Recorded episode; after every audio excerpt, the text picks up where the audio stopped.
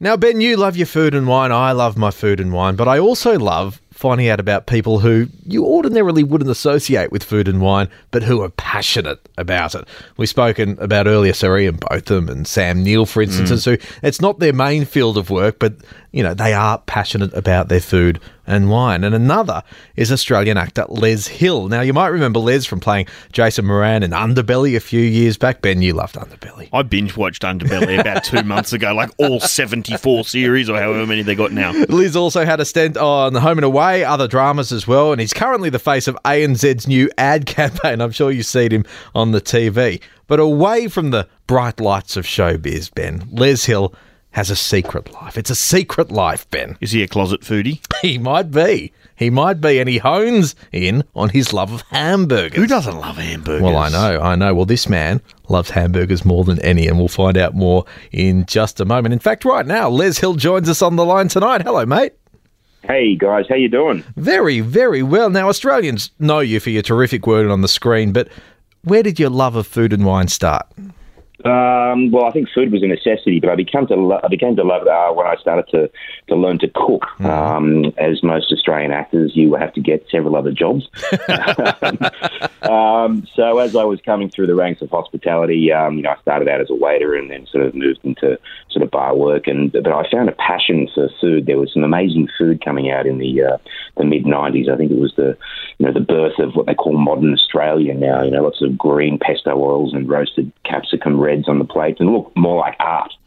So um, I, I pestered the chef uh, for I think about three months until he finally got sick of me, um, you know, hounding him and said, "All right, get in the kitchen." So uh, that was the beginning, I think. Uh, wine, uh, wine. I mean, that'll never end. That's you know, that's, that's, that's.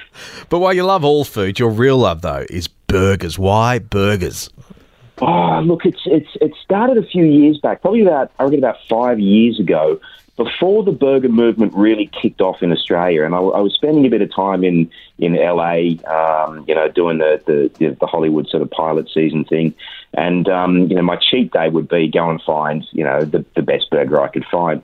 And the Americans, they do it you know better than anyone else on the planet. And and so I found myself scouring first of all, um, you know, the West Coast for, for the best burger, and and then uh, you know all over all over America where I travelled. So Texans and, and you know Texas and, and New York, and and I ended up just sort of getting this you know this hankering for, for developing the, the perfect burger. Um, and at that point, I, and I, I didn't, you know, I didn't have anything more to do with hospitality. So I just did it at home. I bought a sort of small meat grinder and started experimenting and researching and, you know, stealing, you know, little ideas from people who had stolen ideas from Shake in America. And, um, Borrowed, so, Les. yeah, borrowed ideas, yes. Borrowed, borrowed. Yeah, I mean, no one has a you know a claim on food, um, and and that was it. It just it just sort of evolved. I mean, I mean, Australia's come a long way now with burgers. There's some fantastic burgers in Australia, but at the time we were doing a very ordinary job of it. The one thing I've noticed about when you travel to the United States is they kind of do burgers a little bit differently. You know, they'll ask you, how do you want it cooked, for example? And I always find that quite fascinating. But why do you think the Americans are sort of the benchmark for excellence in burgers? Well, I, I mean, I think it, I think it's they came from France. I mean, the French were you know the the original sort of burger, um, you know, uh, connoisseurs, and and and that, they they'll serve you burgers blue if you want them. It's a bit too too rare for me.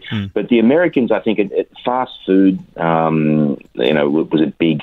You know, and still is a big thing over there, and, and burgers, you know, have evolved from what was, you know, McDonald's and, and, and the like to, you know, your your In-N-Outs, um, you know, your Shake Shacks, um, with very different models on, on how to you know prepare and store food. I think In-N-Out doesn't have any frozen food on premises. You know, the, the, the store's got to be within a certain amount of distance between you know the warehouse and the distributor. So over, over the years they've just evolved a, you know a, you know a taste for I think the better quality of burger. So they've they've got it down pat.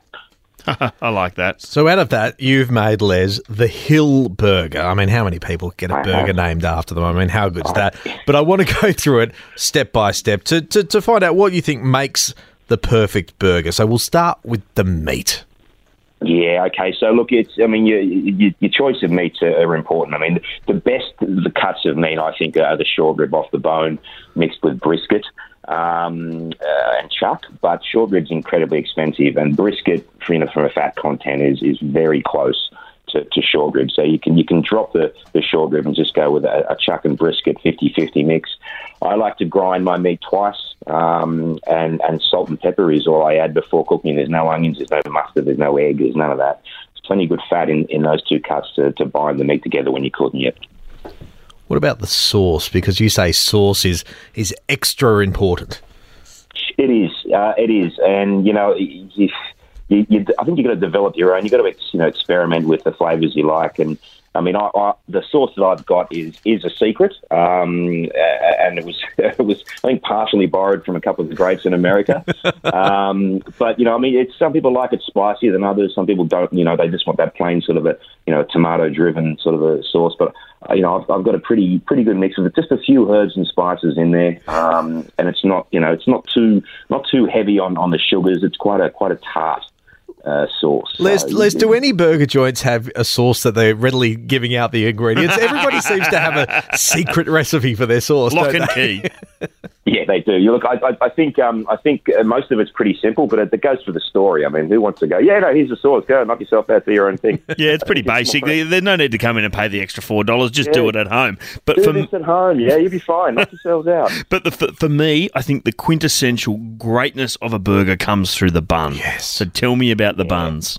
Yeah, look, buns are buns are really hard. I'm, I'm struggling finding really good buns at the moment. Um, you know, uh, that sounds really odd, um, but uh, I think um, Betty's Burgers at the moment do a do a really good bun, and I've asked them for their supplier, and they will not give it to me. They're holding onto that one pretty tight.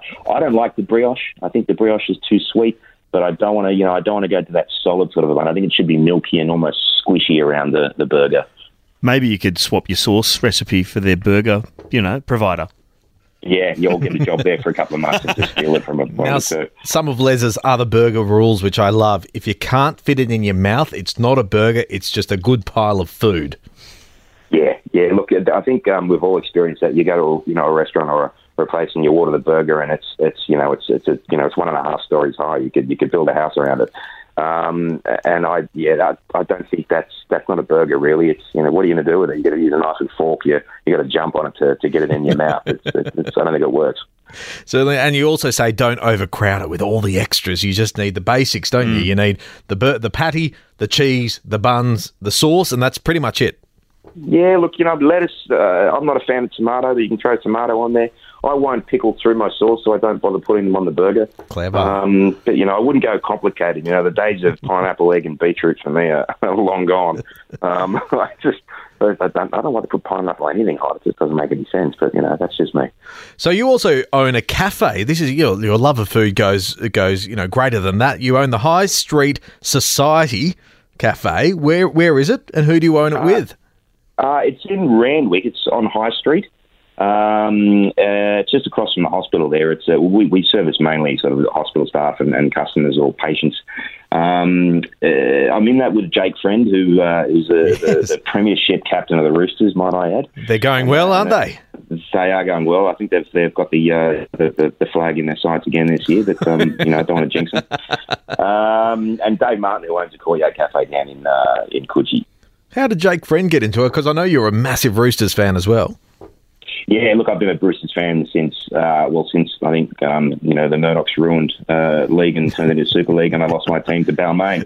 so um, they're absorbed, or absorbed, or whatever it is. Yes. Um, so yeah, so I mean, Jake and, and, and I will both, you know, we both live in, in you know the eastern suburbs, and um, we you know mutual friends with Dave Martin, and you know the opportunity came up. It's a very good location, um, and I think that's key for, for hospitality.